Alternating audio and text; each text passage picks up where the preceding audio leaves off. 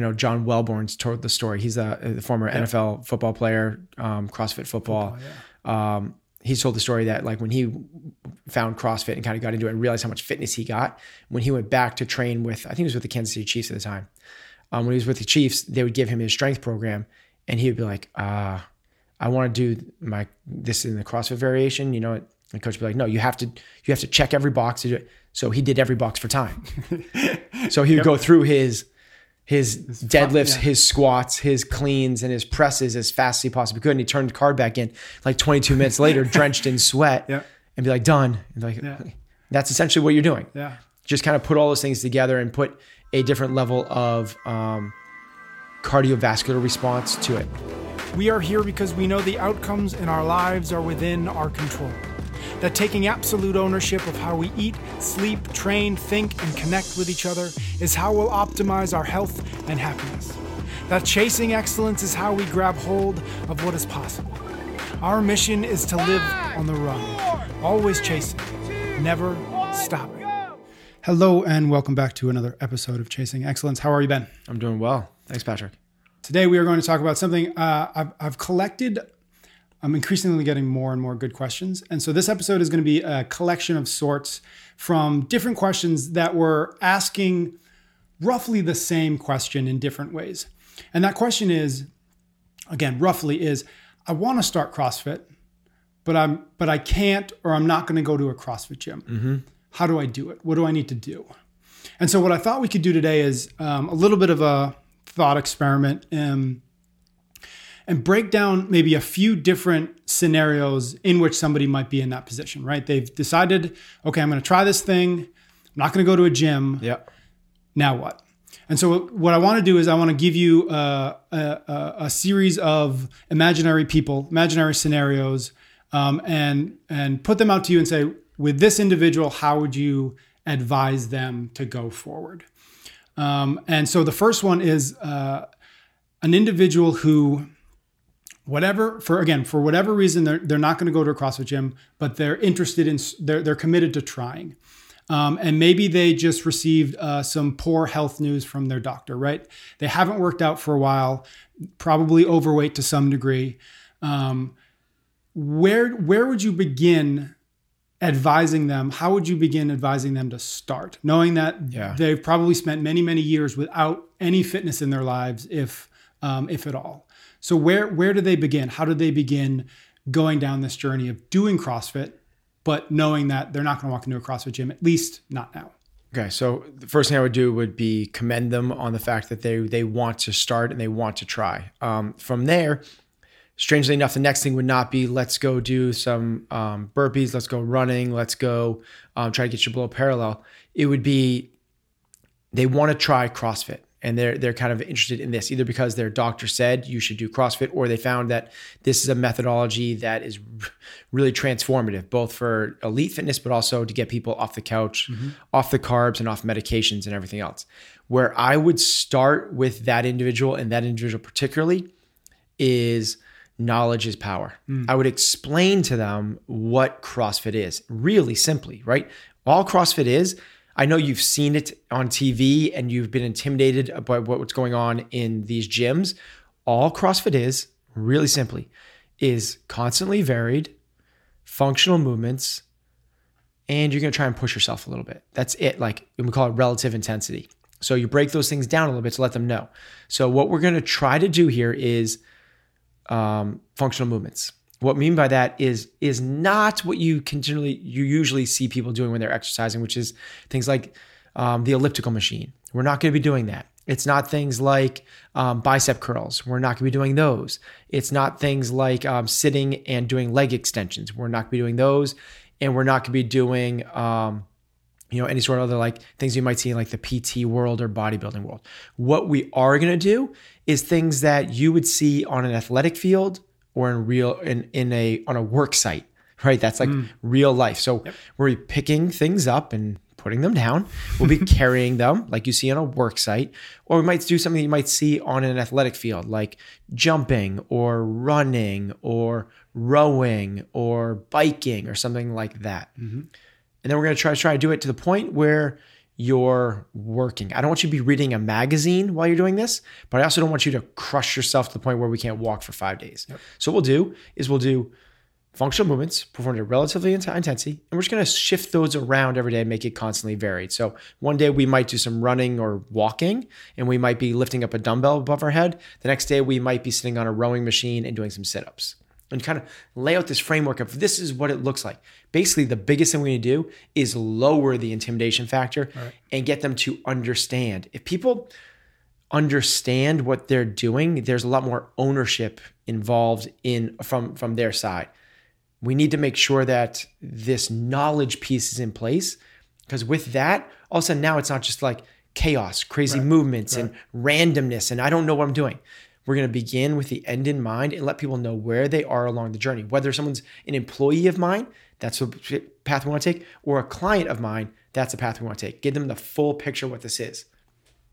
Then from there, that might be day one, day two, day three. We might not move at all. Like literally, I want to give them a really strong understanding. The next piece is we want to let them understand what's going to give them results. And that is first and foremost working on what happens in the kitchen. Next, it's what happens on the other 23 hours you're not with me. Yep. Then it's going to be about what we do in the gym. So we're going to talk nutrition a lot. And the nutrition point, where we talk so much nutrition on this podcast, really simply would be eat real food. So what that means is it has a shelf life. It was alive at some point. If you don't take care, it's not going to sit on a shelf and be around for very long. It's a living thing. Food is alive. From there, don't eat too much of it. Talk about what quantities look like. And then we're going to make sure that they get plenty of plants, fruits, vegetables, and so on. That's really the foundation of what we're trying to do. If they're doing that at most meals throughout the week, then what we're going to do is get them to work on some other things. Their sleep and their stress at work. Those things matter more than what they're going to do at the hour in the gym with me. Third level would be, let's focus on what we're doing in terms of movement and quote unquote exercise. And there it's going to be things like, let's walk for a minute and then let's jump on a bike for a minute. And let's do that for 20 minutes, your pace. The next day will be, let's do 10 sit-ups, 5 air squats, and let's just jog 50 meters. That's jog 20 to the end of the gym and back. And we'll do that for 15 minutes. And the next day, and so on. Just really mellow, non-intimidative. We probably will not pick up a weight for the first week or so, but we're just trying to get them to move. I have somebody I'm working with right now. They're on their journey of losing 100 pounds. They're down about 50 or 60 right now. It's pretty cool. Yeah. The majority of their work is, let's do 2 minutes of rowing, 2 minutes of walking or running. That's kind of the foundation of what they do. Yeah. And they'll do that anywhere from 20 to 40 minutes. And they do that 3, 4, 5 days a week. They also do yoga. This is what multiple times a week, 3 times a week, because it just gets them to feel without exerting themselves, they're not gonna be able to get in the gym the next day, the right type of yoga, but it gets them to feel like they're being healthy. And now I'm the type of person that I'm healthy. I do healthy things. It's a really cool thing. They sweat a lot. They're in a good environment. They get to play with this mind-body connection, and now I'm aware of what's going on. That's where I would start with that deconditioned athlete. Yeah. Where would you point people if they didn't have you or a version of you to walk them through that process? Yeah. I know it's hard. Oh yeah, right. That's good. You kind of said they're not going to the gym, but yeah. But it's okay because I kind of missed the whole point of this whole thing. That's helpful, because what you're saying is this is how I would guide them, and that was the premise of the question. Is what advice would you give them? But what if the scenario was you can give them advice, but they're on their own to process it and put it through into action? Cool. That's a great question. What would that look like? What would you hope that process would look like, or that journey would look like? So what I might suggest that they do is, without making this sound like a plug, sign up for CompTrain Class. So we have CompTrain, which is this program for elite athletes. CompTrain Class is the coach's notes of how we run a class for regular people. And what you could do then is here's a workout. Here's how to scale it. If you don't have the equipment, here's what to do. it'd be a great resource because there's so much information on, again, the knowledge is power thing. Right. It's not, okay, I'm going to do Helen today. No idea why, yep. We tell you why. No idea how to warm up, we tell you to do it. No idea what the right mobility is, we tell you the mobility. How long is this going to take? We make sure you know how. So that would be a good kind of like starting point for someone new that's never been experienced this, because you're going to get essentially a coach to walk you through the minute by minute and movement by movement about how to actually go through this thing and the whys behind it, which is so powerful. If you don't have access to the internet, then and I don't know how you're listening to this. Yeah, that's a valid point. In that case, what I would do is, like, maybe you're just in your garage and you're doing your own thing, is I would do what feels right that day. Don't crush yourself. Try to start with walking, literally walk, and then maybe try and get yourself into a push-up position. Then walk again, try and get yourself into a squat. Walk again, do a sit-up. Good. If you can do that, let's do that again. Walk to the end of the driveway again, and now let's do 2 of everything. Good, walk to the end of the driveway and back. Let's do 3 of everything. Get to the point where you can do 5. Excellent. Now let's turn that walk into a run and do it again. Awesome. And then from there, you just kind of build up, and maybe we grab a dumbbell, and now we start working on picking the dumbbell off the ground and standing up. And then we pick it dumbbell up and put it over our head. And then we bring it from our waist to our shoulder. You know, basically we're doing deadlift, press, clean. And just kind of like baby step it along the way. Again, just think about like the starting point is like, listen to this podcast, right? Yeah, yeah. The starting point is you want to be doing constantly varied. So change it. Don't do what you did today. Functional movements, you know, basically like, are you going through big ranges of motion? Are you moving your body? That type of thing. In non-machine based movements. And not isolation, meaning like bicep curl, calf raise, that type of stuff. Yep. Do squats, lunge, jump, run, row, press, dead, all those things. And then work enough. Don't crush yourself, but don't be reading a magazine as well. Right. And on the equipment front, would you recommend a light-ish pair of dumbbells? Yes. Like where? That's all I would recommend. Okay. Yeah. So you need, like, don't go deeper than that. You need nothing more than, like, if you are a deconditioned 40-year-old who has not worked out since high school and you're a guy, you don't need anything besides a pair of 15-pound dumbbells. Got it. All right, cool. Second scenario or second individual that I wanted to present to you is somebody who considers themselves fit. Maybe younger, 20, 30, fit in the sense of buys and tries and calf raises and bench press, and the occasional mile run on the treadmill.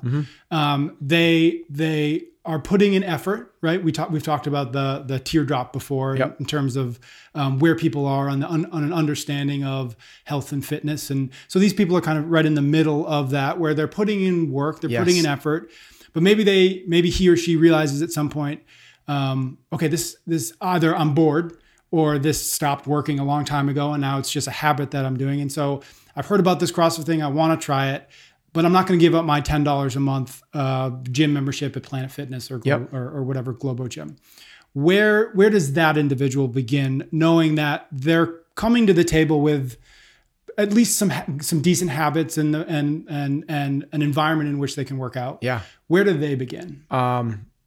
What I would suggest that person do, because what that person essentially you're describing is kind of like the person that likes to work out. They're the gym monkey. They're the person that are going, you know, you don't have to get them to poke and pry to get them to the gym, but they're at the gym and they realize that they've stalled and or they want a higher level of fitness capacity, longevity, looking better naked, whatever it might be. So they're looking for that next level. It really helps to define what it is that they're chasing. So if they're after, you know, what you're kind of describing, which is like bigger muscles. You described a bodybuilder, essentially. I would kind of suggest to keep going and doing what they're doing. If they're looking for fitness, which is maybe like drop some body fat and then build up some capacity that will give them results outside of the gym, that better functionality in their life, better sport, live longer, better health metrics and all that. What I would suggest that person do is take the compound movements that they're already doing. What I mean by that is like bench press, overhead press, pull up, squat, deads. Maybe they're doing some like cleans or something like that. Take those movements, pick 2 or 3 of them, choose a rep scheme and a load and do rounds for time. Mm-hmm. That's what CrossFit is. Yep. What you've done is you've taken, like, instead of doing 5 sets of 10 bench press with 2.5 minutes rest in between, and then moving on to your pull-ups where you do 5 sets of 5, you know, if it's a push-pull day in the gym or whatever it is, and then you go to your, you do push-ups, back to the push, and then you go to like your abs, right? Mm-hmm. And you do some, smush it all together and do 10 bench press at 135, 5 pull-ups at, strict or kipping, doesn't matter to me, 5 mm-hmm. pull-ups and something like 7 burpees, and put those all together and do as many rounds of that as you can in 20 minutes. Mm-hmm. And now you're gonna feel a major difference mm-hmm. from what you've been doing. This is essentially like I know John Wellborn's told the story. He's the former yeah. NFL football player, CrossFit football. Yeah. He's told the story that, like, when he found CrossFit and kind of got into it and realized how much fitness he got, when he went back to train with, I think it was with the Kansas City Chiefs at the time.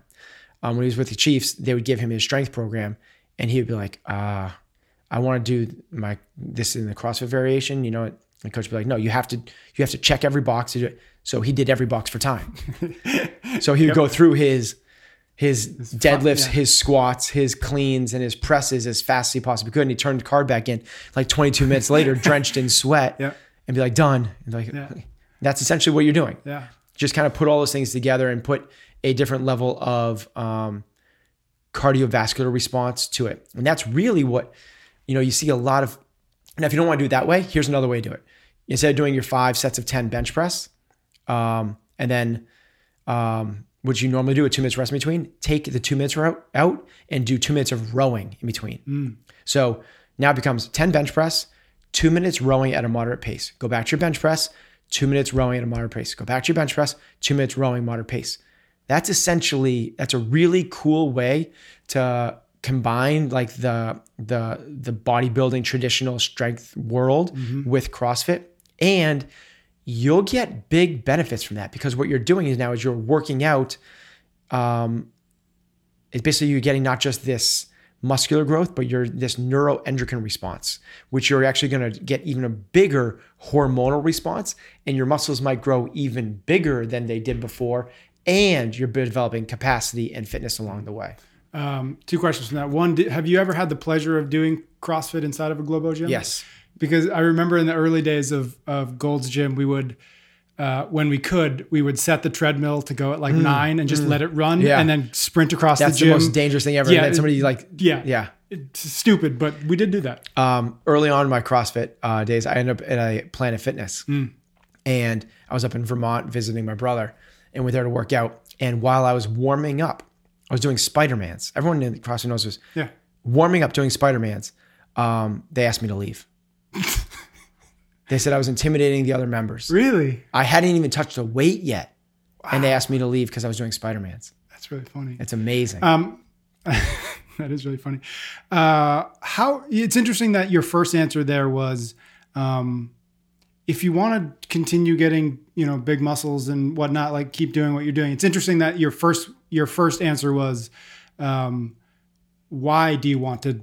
Why? I'm not here to say that CrossFit's the answer. It's like if the person wants to. That's why it's really important to differentiate and define what it is you're chasing. Yeah. So don't do this because it's a bright shiny object. Mm-hmm. Do it because you know what it is you're chasing. Right. Now you can look at the games athletes. Right. You can get big muscles doing CrossFit for sure. You can get a ripped body doing CrossFit for sure. Probably arguably more so than you can through bodybuilding. But if you love the method, what you're doing, like, dude, all the power to you. You're doing a lot more than most people are. Yeah. Okay. Third scenario or third individual is a parent, that's 2 words, a parent of a teenage athlete, somebody who takes their high school athletics seriously, right? They maybe want to play whatever sport it is in college, whatever that might be, comes to you and says, I want Johnny to start doing CrossFit. We can't afford a gym membership, whatever the reasons, again, that the kid's not going to end up in a CrossFit gym. Same series of questions. Where does that kid begin? Where does that parent begin in advising, guiding, making sure that they're not going to hurt themselves? Yep. Where does that look, or what does that look like for that, for that individual? Love that. So first thing I would do is I would again, kind of commend the parent, because what most parents are doing is not saying, I want my kid to be cross training. Right. I need to get them into a sport specific strength and conditioning facility, which is, there's a fairly new book out called, Peak Performance. I'm hesitating because I think that's the name of it. And essentially it kind of dispels the myth that specialization is the path to mastery. Mm. And they use the example of Tiger Woods versus Roger Federer. Epstein's book. Yes. It's called, it's about generalists. Yes. It's Peak something. Is it Peak? Yes. Because I keep talking. I'm going to Google it. Yeah. So they use the two examples, and the one that's been popularized, the one that everybody knows and everyone references, is Tiger Woods. At age 4, he had already won championships at his golf tournament and at his golf club. And then from there went down the route of incredible specialization under the guidance of his father. It's called Range. Why generalists triumph. Thanks, and Range. World. I'm way off with I just listened to a podcast with him. That's why I knew what you're talking about. Okay. So that's what everyone references, and it's for good reason. Youth training, athletics, and sports had become a insane business. Mm. So what they've told us is if you want your kid to go to the NHL, they need to be playing 10 months of hockey. And on top of their hockey, they need to be doing sport-specific strength and conditioning for hockey. Look at, i.e. Tiger Woods, mm-hmm. right? That's how you get there. What they don't tell the story about is Roger Federer, mm-hmm. who didn't get serious about tennis until his late teens. Before that, it was water skiing and basketball and soccer and about 6 other sports. He was the generalist. And when you take this on a bigger enough scale, what you realize is the Tiger Woods methodology of specialization early does not create the same number of masters and experts as generalization into late bloomers specialization. Mm-hmm. It's better to be generalist. So, but we don't talk about that because there's not a lot of money to be made and people going, no, don't do my hockey. Everything. Don't do my youth hockey league. Yeah. Instead, what we should do is play something else. Yep. So that parent is very forward thinking. I would commend them hugely. Other thing that you realize is when they do more sports specific stuff is more injuries come about, burnout happens. Like there's so many different reasons, but forget about the injuries and the burnout. You become a better performer by this generalist approach. Same happens in business, by the way. It's a little bit of a tangent. Yeah. But the people that go to mile deep and specialize in something, marketing or product or technology, are not as good as the people that are generalists and can come into it to becomes phenomenal at whatever they master, whatever it is mm-hmm. they do. And we've been told this with like the 10,000 hour rule and all of that stuff, Erickson and Gladwell and whatnot. I regress. Coming back to that, in order to be phenomenal at their sport, they should be cross-training. They should not, a hockey player should not be doing more side lunges and then doing more slide board for conditioning. That's all they do all day for 2.5 hours on the ice anyway. What they should be doing is doing the other opposite stuff, which is stuff that we do in CrossFit. Yep. And we should be working outside of the time domains that they are actually working, particularly at a young age.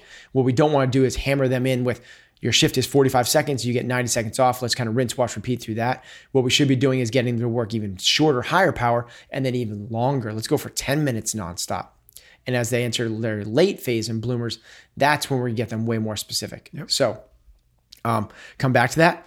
What I would work with those athletes with is first and foremost is developing a strength base and an understanding of what good movement looks like. If I was one of those parents and I was not going to get them into a CrossFit gym, which would be my number one suggestion for all 3 of these cases, you can shortcut a lot of the learning curve by getting yourself into a place with good coaching. It's like, you know, the kind of scenario this is like, okay, I want to learn how to play piano, but I'm not going to take piano lessons. What should I do? Mm-hmm. Well, you can get a good piano instructor and shortcut a lot of this.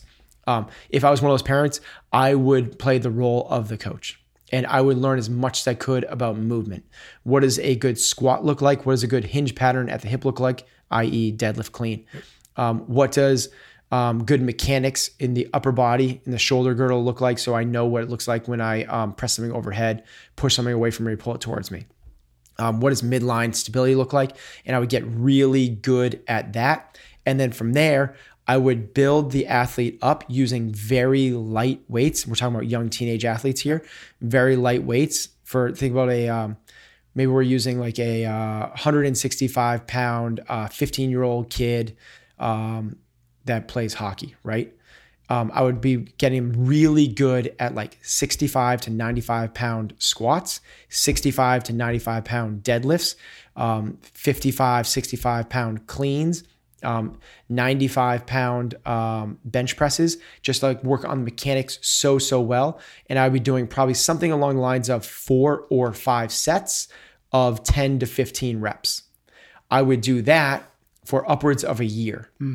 Little modifications and linear progression, or, there's a whole bunch of different ways you can do it. Yep. Yeah. And then from there, I would slowly basically build it up a little bit. Okay. We look phenomenal with 95 pounds. Now let's go up to 115. Same thing, 4 sets of 12, and we're at 115 pounds, all the same movements. Mm-hmm. And then from there, the next year we'll go up, and we're taking these tiny little baby steps, the way Coach B did it with Sage and his kids who went to the Olympics, is you can lift heavy when you've earned the right to lift heavy, which is until you show me a perfect rep, you can't do more than the barbell. And I need to see perfection. Once I've seen it, and it took me a really hard time for me to point out a fault, we'll throw some 5-pound plates on it. Okay, and that day, you do it again perfect, good. Let's throw 10-pound plates on. Okay, there's a little deviation. We didn't quite get that extension through the whatever it was we were looking for. Okay, let's back up, show me perfection again. And that's how you kind of like build the whole thing up. You're training at their threshold, but safe weights, much more so than I would be with like one of my games athletes or something like that. I would focus first and foremost on the strength foundation, because it's a huge component of what we're trying to build, and it takes years to develop strength, whereas conditioning takes months, maybe even weeks.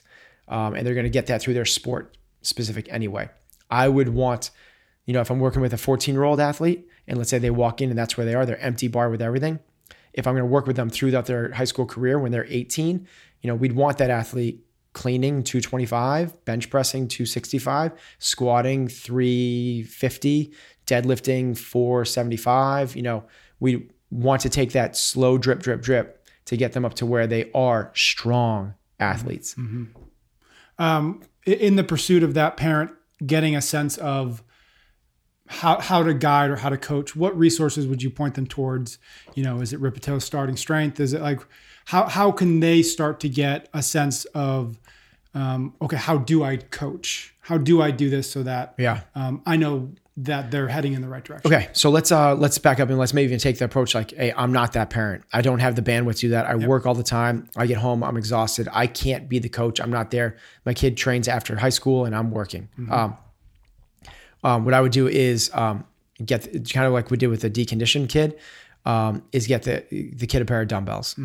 And if it's a high school kid, maybe it's a pair of 35-pound dumbbells, and get them to just start doing sets of 10 of these movements. Got it. You can get really strong doing like sets of 10, moving really well. And then from there, like, okay, they're topping it out, and now this is really easy. They're doing sets of 15 to 20, no problem. 4 or 5 sets, time to buy a pair of 45-pound dumbbells, and so on. But dumbbells are a little more forgiving. If you're doing cleans with a barbell and it's not good, you have a chance of hurting your wrist. You do cleans with the dumbbells and it's not so well, like it's a lot more, there's a lot more freedom and room margin for error. And you can get equally as strong with dumbbells as you can with a barbell. But if they are willing to invest the time, effort, and energy needed to kind of play the role of coach, I think what you just suggested is a phenomenal starting place. Starting Strength.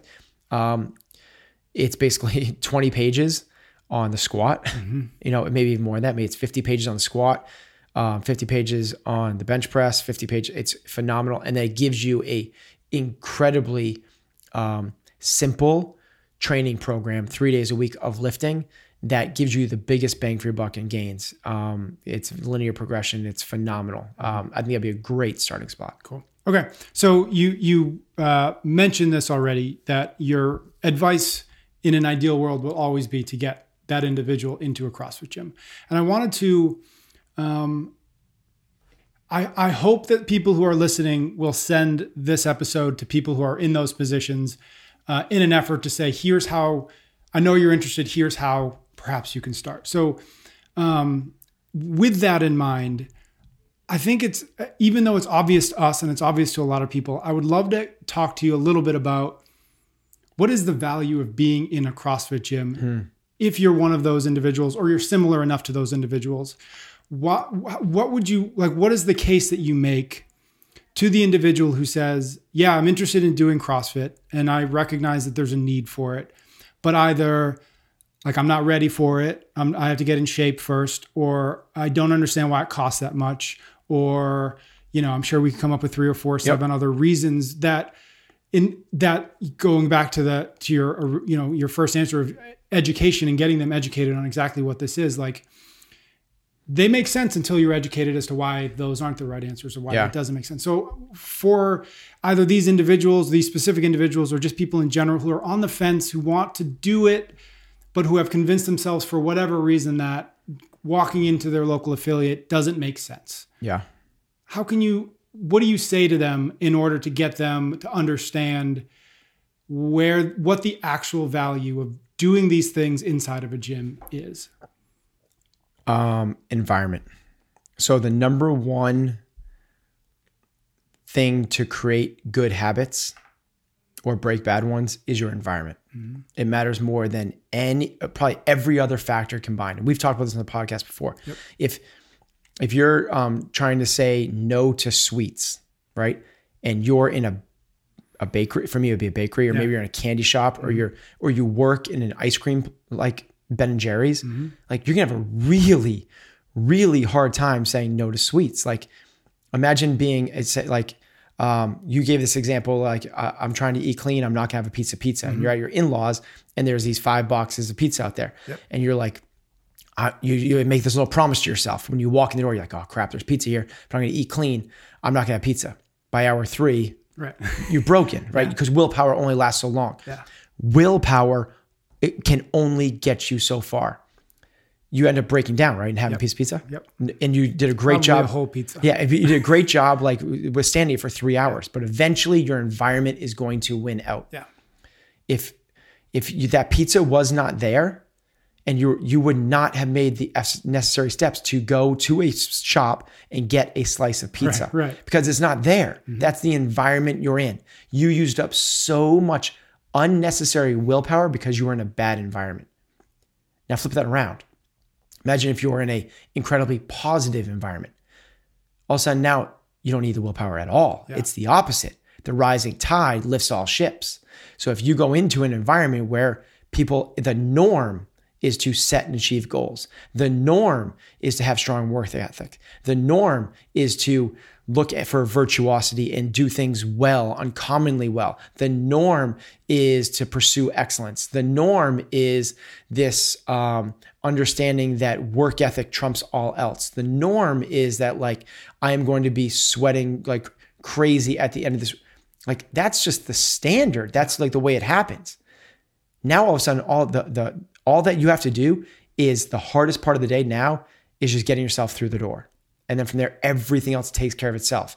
You don't have to worry about the equipment, the setup, the programming, or even working hard. It will happen on its own. Mm. So if you are trying to like, wean yourself off of drugs, the number one thing is stop hanging out with your friends that do drugs. Yep. That, like, nothing in the world will change you more than that one thing. Mm-hmm. And if you're trying to quit and you're doing all that you can, but you still hang out with those people and you're exposed to it every single day, best of luck. Yeah.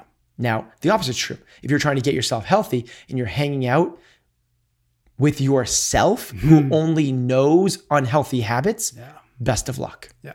Really hard. But you put yourself in an environment where people are oozing health and that's just all that they're consumed with and they're focused on, well, there you go. Yeah.